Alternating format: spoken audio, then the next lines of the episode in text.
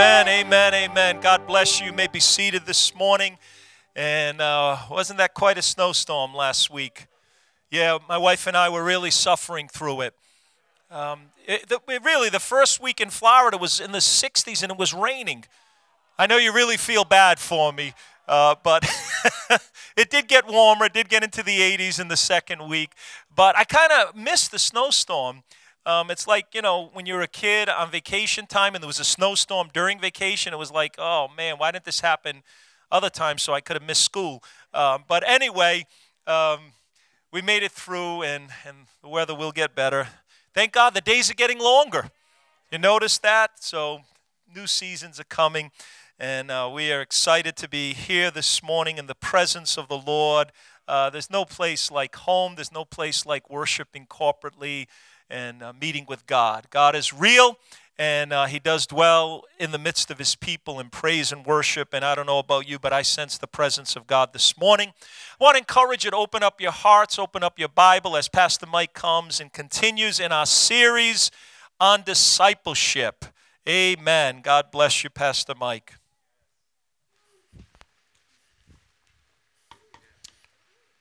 Amen. Thank you, Pastor Richard. It's good to have you guys back. Looked like you got some sun, Pastor.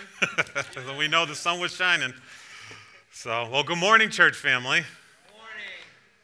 As Pastor said, can't you just feel God's presence this morning of our series on discipleship? And so, it's just such a privilege to be able to break bread this morning and share just some of the principles from the book that we are reading together. How many of you are enjoying the book? Isn't it really, really good? So practical and and I just feel like it is shaping and equipping us to become better disciples for 2022. Amen? So let's pray before we jump into the word. Just pray that our hearts would be open, that God would give us understanding for what He wants to share this morning from His word. Father, we thank you, God, as we now just come together to hear from your word. We pray for everyone here in the service, those tuning in on the live stream right now, those who tune in at a later time. Lord, that we would be blessed to hear your word this morning. Holy Spirit, we give you permission to open up our ears, open up our minds, soften our hearts, God, so that we can fully understand what you are speaking to us today. And Lord, we pray that what you give us today, bring it with us, God, this week into our workplaces, into our homes. And Lord, we want to see transformation everywhere we set our feet because of your word in our lives. In Jesus' name we pray. Amen. Amen. So, just a quick recap. As you know, part one, we talked about selection in the book. The importance of how did Jesus go about choosing people who would change the world. And we learned that no one is disqualified from being a disciple. Jesus said anybody is available as long as they are willing. Amen? And so, if you are here this morning, maybe you have reasons why you might want to disqualify yourself. But Jesus doesn't disqualify us. He looks for people who are teachable. And if we can be teachable, then this association, and that was one of my favorites so far because it was all about Jesus letting his disciples be with him. Amen? You know, we look in our culture and we have people who you just aren't approachable. They could be people of, of high rankings, they could be athletes, musicians, but they separate themselves, not all, but some of them separate themselves from people, from society, and, and, and those people are not approachable. Well, Jesus, who's the, the, the Son of God, came down and walked among us. And so Jesus lets us follow him, and he wants to be associated with us. Isn't that awesome? You know, we, we've all grew up with that one person in our lives where your mom didn't want you to associate yourself with that person because she said you're going to go down the wrong path. How many of you guys have ever been around? How many of you were that person? You don't have to raise your hand. But we've all been around those type of people. And, but Jesus is, it's a joy that he gets to associate himself with us, sinners, people who, um, who betray Jesus, people who, who don't spend time with him and who struggle and have failures. Jesus associates himself with us. And, and so I don't know about you, but that makes me want to become a disciple. It makes me want to learn and to be teachable under Jesus. So, part three this morning, we are going to be learning about consecration. And that's what we're going to be focusing on. The, the definition of consecration is simply this it's the action of making or declaring something sacred. And so we're going to learn what that means this morning when it comes to discipleship and how do we become fully devoted disciples of Jesus. The second sentence of this chapter is the essence of consecration, I believe, when it says, They were not required to be smart, but they had to be loyal.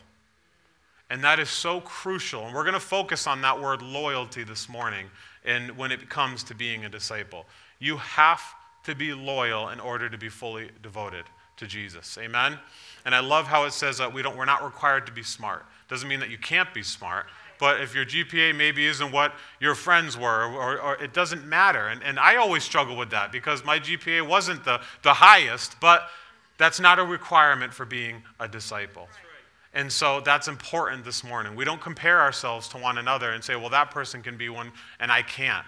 All we have to do is be loyal. So, what does loyalty mean? Loyalty means it's a strong feeling of support or allegiance. And so, one of the things that we want you guys to discuss in your life groups on Wednesday, and we'll give a, a few little examples this morning, but what are things that we can be loyal to right now?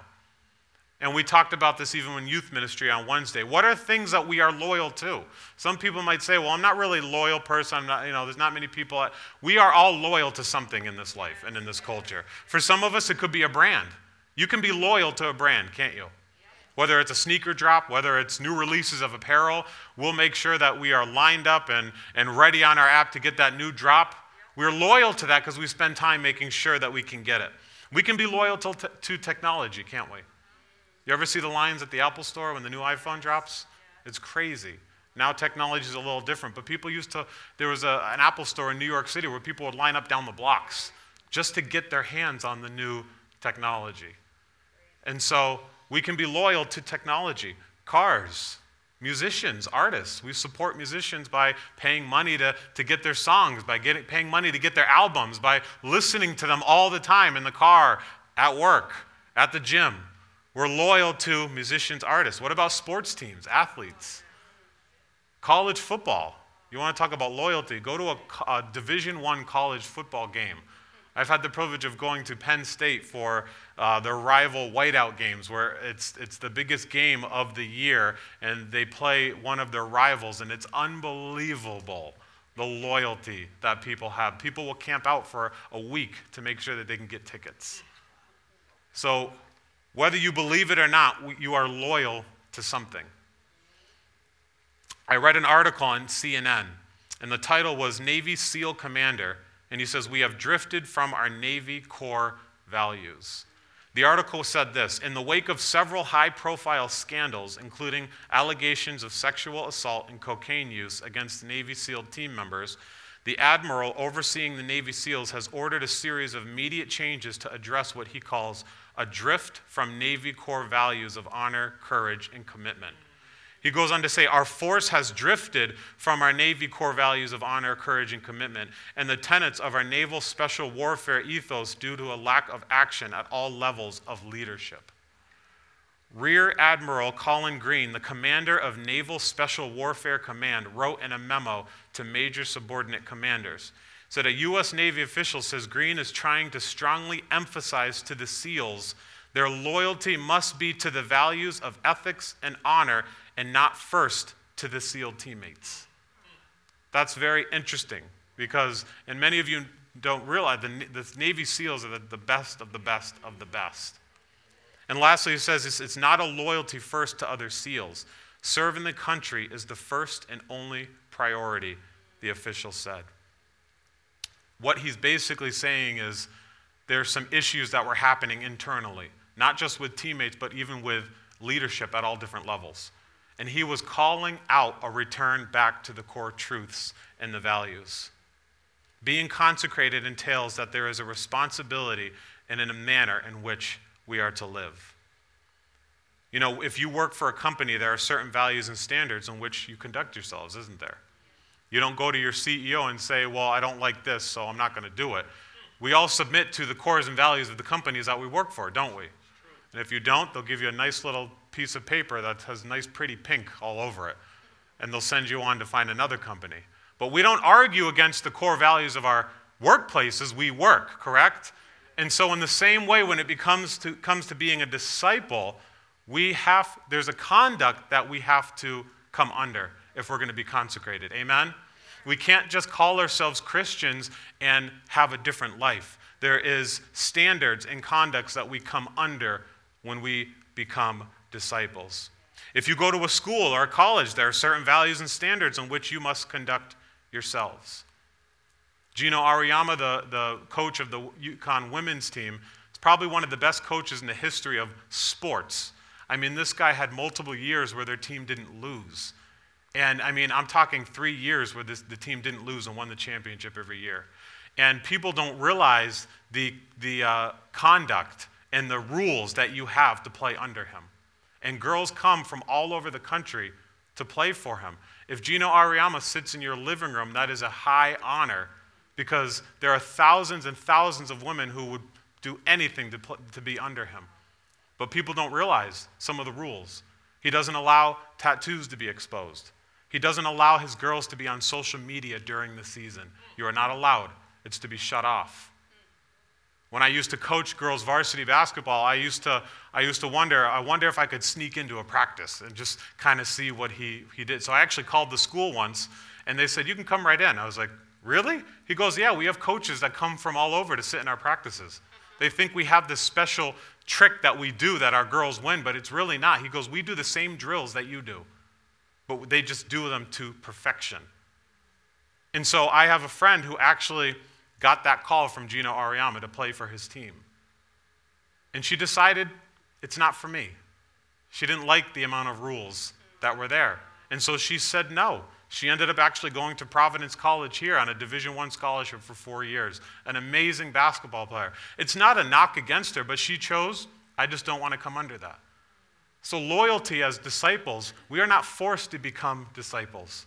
Jesus doesn't intimidate loyalty. Loyalty comes from how Jesus makes us feel. And you know what? You don't have to be a disciple this morning, that's your choice. But if we choose to become disciples, then we have to come under that conduct of the way that Jesus wants us to live. Amen? You know, I would rather have one loyal person than a group of gifted people who are not. When you find people who are loyal in your life, it's an amazing thing, isn't it?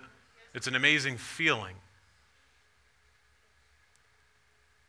When I played basketball in high school, I had a different coach every single year, and that was horrible. Usually, you want a coach that's with you all four years, they get to know you. But it would take a year where this coach would get to know you, he'd know your strengths, weaknesses, and then he'd leave at the end of the year. And you'd have to do it all over again. And I remember when I was in elementary school, we used to go to the high school basketball games, the varsity basketball games, and there was a coach whose name was Mr. Kirsch. And this guy led our team to playoffs. He's led our team to championships. This guy knew how to get teams into the playoffs. And I remember, I believe it was my junior year, there was rumor that Mr. Kirsch was coming back. And we were so excited, but we were so scared at the same time because he had such expectations for people. The funny thing is, my freshman year, we had a coach who I couldn't really be loyalty, loyal to, and I'll tell you why. We were away in, a, um, in New York for a tournament. And so a friend of mine, um, I was the center, my friend was the, the small forward. We were walking back to one of our dorms after one of the tournament, one of the practices before our tournament, and we saw a golf cart that was parked on the side of the road. So we looked at each other and we said, let's see if it, you know, works. And sure enough, the key was in it. And so we sat in it and we took off on it. Now, that is not our fault. That's the fault of the maintenance person who left the key in the golf cart during a tournament where freshmen, sophomores, juniors, and seniors will be coming up. So we were riding all the way around the campus. And our coach actually came out and saw us, and it was almost like he was waiting for a turn on the golf cart. And so all of a sudden, we went through a leaf pile, and then all of a sudden, you see the security vehicle come onto the grass coming after us. So we freak out. We're freshmen. We look to our coach as our helper, and all we see is the back of him running in the other direction. Our coach abandoned us to deal with the security. So I wasn't very loyal to him, and he left that year, anyways. But when this coach, Mr. Kirsch, came and began to teach us, there was something about him that we just wanted to be loyal to him. He was a man of exceedingly high expectations. He used to have a Snapple cap. And what he did is, I don't know how he did it, but he rigged it. So, you know how when you can click the Snapple cap and it's loud? He did something where you could click that thing and you could hear it within a mile. And what we would do is if we were in basketball practice and he gave us a water break, when you heard that Snapple cap, cap clicking, you had to be back in the gym on the line, even if you didn't get a drink. So we would be literally in line at the water fountain screaming at our players, hurry up. You know, people would put their mouth on the fountain. They're taking all this water. And if, if we heard that Snapple cap and you didn't get a drink, you had to be back in that gym or you were doing more running. He expected such a high level of conditioning in us because he knew what it would take to get us to the playoffs and to the championship games. And I remember there was one moment where we were playing a basketball game and we had given everything we had. We were exhausted. And I remember when he called a, a, huddle, there was about a few seconds left on the clock. The game was tied. And I remember I was standing there. Now, any of you who play sports, when you're exhausted, you go like this. That's the sign that someone is exhausted. And I remember I was standing outside of the huddle, and I remember looking at Coach Kirsch's eyes, and they were so big. The crowd was so loud, and I remember him looking at the scoreboard, and then he looked at us. He grabbed my soaking wet jersey and he pulled me into the huddle. And I never forgot that moment because I thought that I was done, that I had nothing left in that game. But he looked at my value, my conditioning, and he pulled me in to be a part of that very crucial part of that game. Now, I can tell you this morning that I don't even remember if we even won the game. But I never forgot that look of inclusion that he gave me in that moment. And I became loyal to that person that year. We made it to every single practice, every single game on time. Because even though he demanded so much out of us, he valued us so much. And our team would give anything to play for him again. My wife Tara, we used to work for a manager whose name was Angelica when she was at Starbucks. Tara's worked at Starbucks for over 10 years. This manager was unbelievable. She would be in line at another store, and if she noticed something in someone, she'd say, I want you to come work for me at Starbucks. And so Tara was one of those people who, who she pulled under her wing. She trained her so much. It got to a point where she actually left Starbucks and went to another company, and Tara followed her to that company. Left what she knew because of how loyal she was to her, because of the value that Angelica saw in her. Jesus has this perspective that He can look at us no matter what we think of ourselves, no matter what we've done in our past, and He can call things out. And I can't even imagine getting to see Jesus face to face, seeing the way that He would look at us and call us to become a disciple, call us to loyalty, call us to be consecrated. Jesus did not manipulate the disciples into following him and staying with him.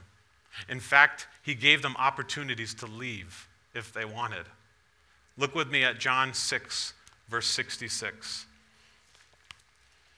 Jesus says this teaching, and look what the response was. In the book shared this exact scripture. It said, After this, many of his disciples turned back and no longer walked with him. Isn't that crazy? You would think, wouldn't everybody want to follow Jesus? Wouldn't everyone want to take up that mantle and that yoke? But it says some of the things that Jesus said. Not a few, but many turned their backs and walked away from Jesus. It goes on to say to the 12 in verse 67 So when these people turned and left, you had the 12 that were standing left, the people who Jesus went out and called. And he said, So Jesus said to the 12, Do you want to go away as well?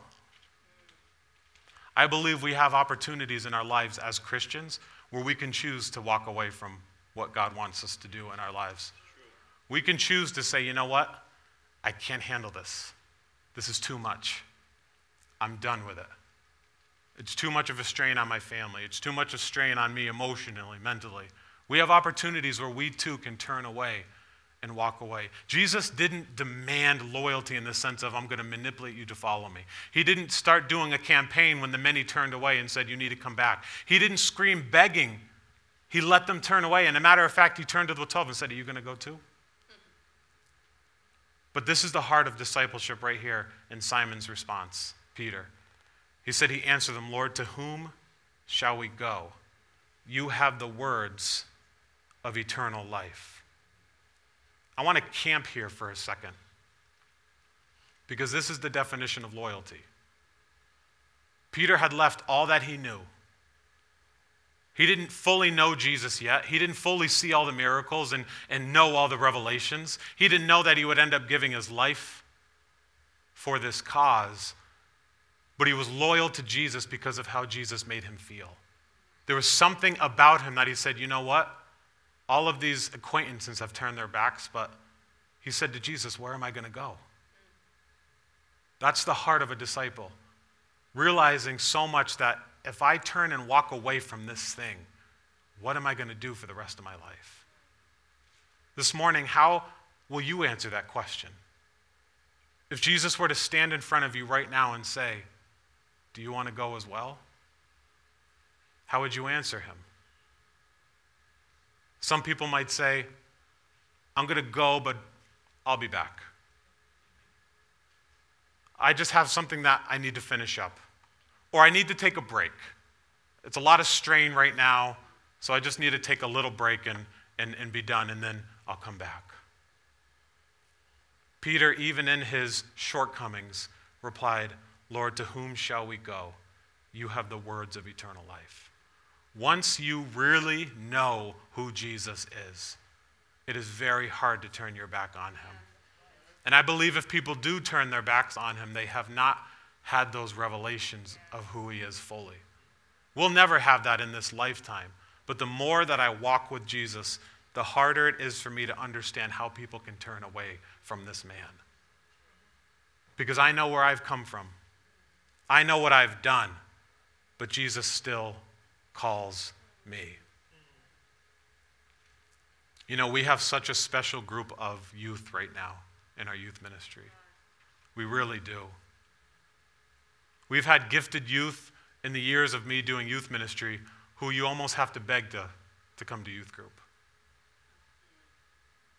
You have to try and persuade, manipulate a little bit. But you know what? Even when they come, they're not really getting it. What I love about this group that we have right now is not a lot of them grew up in the church, not a lot of them know the Word of God, but they're starting to. They're starting to catch this vision that they can be disciples, that Jesus came and chose people their age to change the world. And I would rather have a group of that than a, and then a, a bigger group of skilled people who know the Word of God but aren't really loyal to the cause, loyal to the calling. In page 57 in the book, it says this that he had not come to save himself. Jesus didn't come to save himself. He wasn't like that coach that I had my freshman year who saved himself and ran away and didn't want to be associated with freshmen who stole a golf cart. We didn't even get in trouble. The, the security guy yelled at us, took it back, and we were done. Jesus didn't come to save himself. He didn't run away from us. He ran to us. He came to save the world. And in Mark 10 45, we have the essence of Jesus' entire ministry here. It says in Mark 10 45, he came not to be ministered unto, but to minister and to give his life a ransom for many. You know what that word ransom means? In the Greek, it's lutron, which means something to loosen with or the price for redeeming. It's compensation for someone's faults. I had a big family, so I got to blame a lot of my faults on some of my brothers and sisters. We all passed the blame and we could do that. We could get away with that. But Jesus redeemed every single one of us for every single sin that we've ever done and will ever do. And if I sit and think about that for a second, that's a person that I want to follow. That's a person who I want to be loyal to. That's a person who I want to be consecrated under. And no matter how hard it gets, Jesus will equip us. As we begin to know more about Jesus, we have an option to be loyal to him, to be consecrated, and why wouldn't I if I truly know what he did for me? Amen? You know, why do you think the religious leaders were so mad at Jesus? Because they were doing everything wrong. The people who should have been doing everything right and leading the people to do everything right were doing everything wrong. They wanted the best seats. They wanted they wore flowing robes and wanted the recognition of the people. They didn't associate themselves with the outcasts. What did Jesus do? He humbled himself and served. He would sit with the sinners, and then he would be judged by the religious leaders for doing that. Following Jesus is not easy, but Jesus promises in his word that it is manageable. When he says that my burden is light and my yoke is easy, that word is literally, that word easy is translated to be manageable. There may be times in your life as a disciple where it is really, really, really, really hard. But Jesus equips us with his spirit. And all we have to think is if I'm called to be a disciple, if I'm consecrated, Jesus will give me the strength to make it through this season. Amen? He doesn't turn our backs and run away. You know what's crazy, too? A thought that I was thinking of when I was planning is we aren't going to be disciples forever. Isn't that crazy? When we go to heaven, there's no need for discipleship because we're all with Jesus in eternity. So, discipleship in this world, you know what it comes down to? Discipleship is telling other people what Jesus did in our lives so that they can experience freedom. That's it. That is it, simplified. And if you allow Jesus to work on you and you have the revelation of who he is, you will want to follow this man because of what he did for you, because of what he sees in you. Amen? Being a disciple means that we have the privilege of serving Jesus in this life so that others can experience the freedom that we have in Jesus. You need to hear that this morning.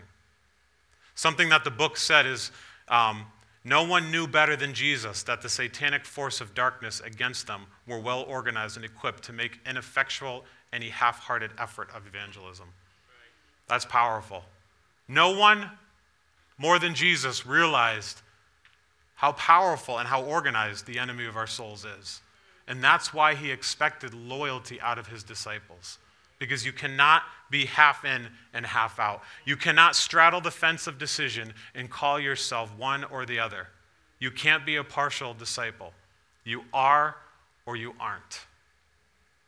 Now, it's not about perfection, because some people think, well, I'm not perfect and I, and I fail and I struggle.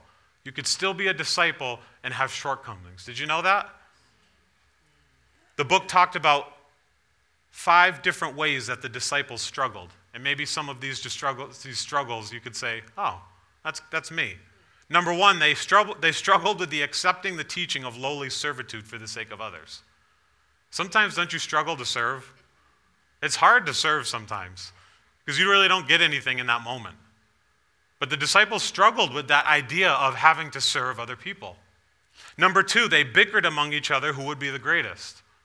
Anyone ever have debates with your friends on who's the greatest in whatever category it could be? You know, we just had a quarterback who retired, Brady, and the debate now is he the greatest of all time? And people will argue that forever. The disciples argued who was going to be the greatest right in front of Jesus. It says a couple of them wanted the best seats or the best places. And while those two were arguing who was going to get the best places, the other 10 displayed an envious spirit. It says that they were harsh in their judgment on other people who didn't agree with them. Even as disciples, we can't judge people just because they don't agree with us. When you tell people about Jesus, not everyone's going to come running. But we can't judge them for that. We leave that to God, don't we? And lastly, it says they didn't like when parents brought their kids in to be blessed by Jesus because it disrupted the flow and the order. Parents wanted to bring their babies, their kids to Jesus to be blessed, and the disciples tried to keep them away. But what did Jesus say? Stop it. Let the little children come to me. Jesus disrupts order sometimes, and that's okay. Many of us have struggled with these things that the disciples struggled with. But page 54 in the book says this Yet Jesus patiently endured these human failings of his chosen disciples because, in spite of all their shortcomings, they were willing to follow him. I love that because I probably checked off every single box that the disciples struggled with at one time in my life. Still with some. But Jesus was patiently enduring, waiting for them because they still wanted to follow him. Amen?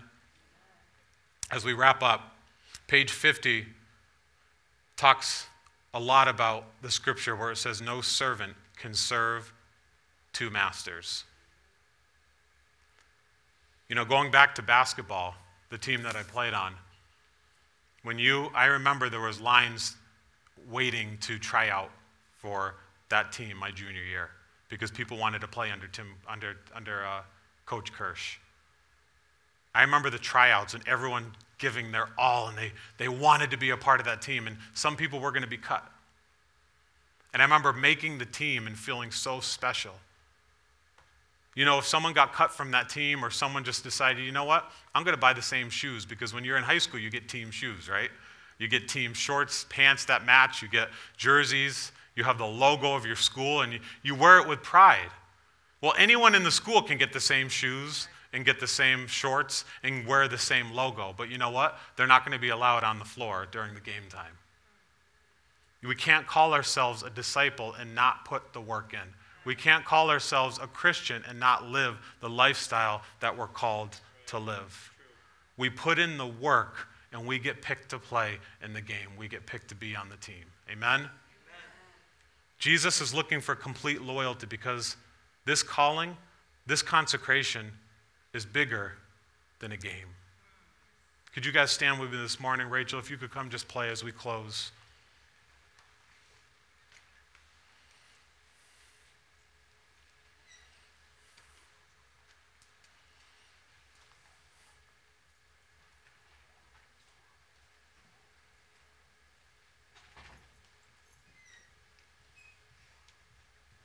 You know, this is such an important step in moving forward with this book and moving forward with what your decision in your life right now.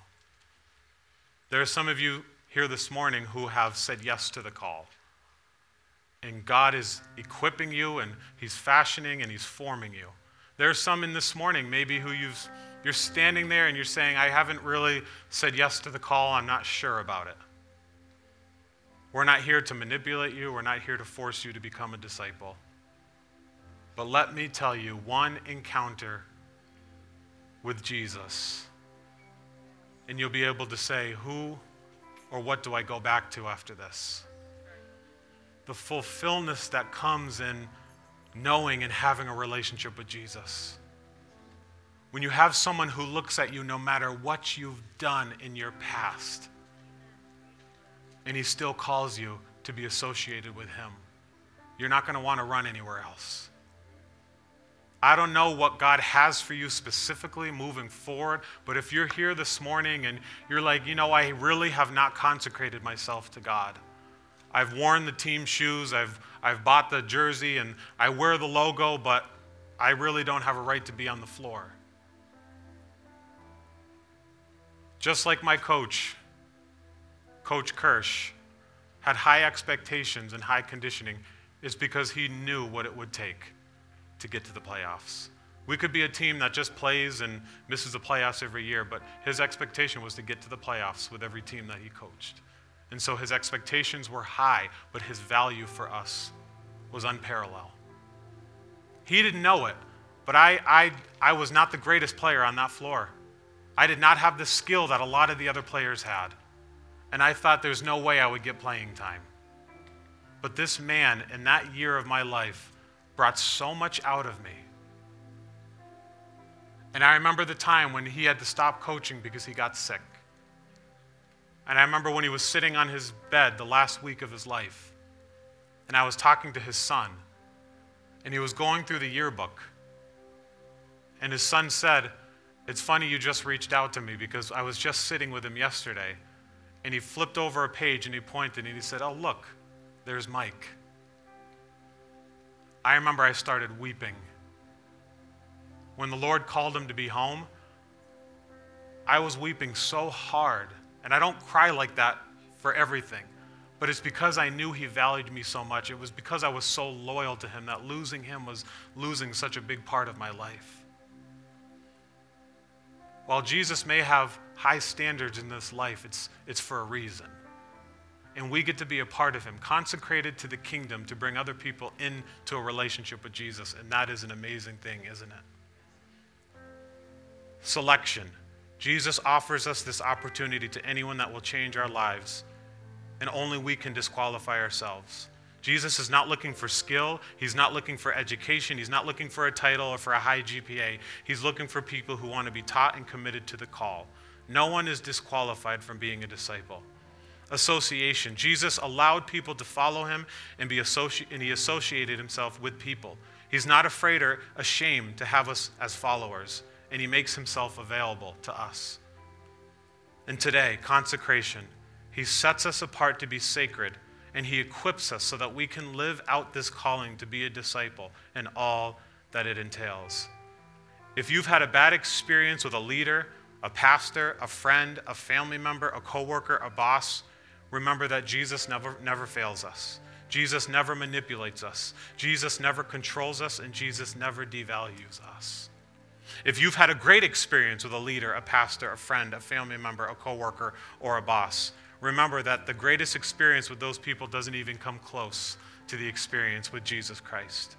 We are called to be loyal to Jesus, and He works with us to transform us. Amen? We're going to pray together, and if you feel like, you know what, I, I, I would like to be consecrated this morning. I'd like to be a part of this call, this thing that you call discipleship. I'm not perfect, I have a lot of shortcomings, but something about this has intrigued me this morning, and I want to be a part of it. If you feel like that's you this morning, we're going to leave these altars open if you need prayer. The rest of you, please, if you're dismissed, just take conversation outside and let this be just a consecrated time so people can encounter Jesus this morning. Amen. Heavenly Father, we thank you this morning for the consecration that you have for us, that you offer to us. People who, are, who have failed, people who are filled with shortcomings. You have offered this call to be kingdom workers. And Lord, you have given us your Holy Spirit this morning to transform and to equip us, God, to help us do what you've called us to do. Father, I pray this morning, right now, if there's anyone in this sanctuary, if there's anyone watching on live stream right now, God, that they would hear the call of Jesus on their life this morning. Lord, that they would consecrate themselves to be a servant in the kingdom of God. And right now, we rebuke the enemy. We rebuke every cloak, every blanket that he's draped over people to make them feel useless, to make them not feel valuable. We, we rebuke that right now by the power, the blood, and the authority of Jesus. We break down every wall that even people have put up to keep them from encountering Jesus this morning. We lay the field flat. No no divots, no hills, nothing to stumble, but a flat surface right now from the seats to the altar this morning. Nothing that would hinder anyone from saying, I want to be consecrated this morning. And we leave these altars open for anybody who wants to come and be connected with the Son of God this morning. We look forward to this Wednesday as we discuss more in detail what it means to be consecrated. Help us to be loyal followers of Jesus. And in the name of Jesus, we pray. Amen and amen. God bless you. We'll see you Wednesday. If you do want prayer, please take some time at these altars this morning, and we will pray with you. God bless.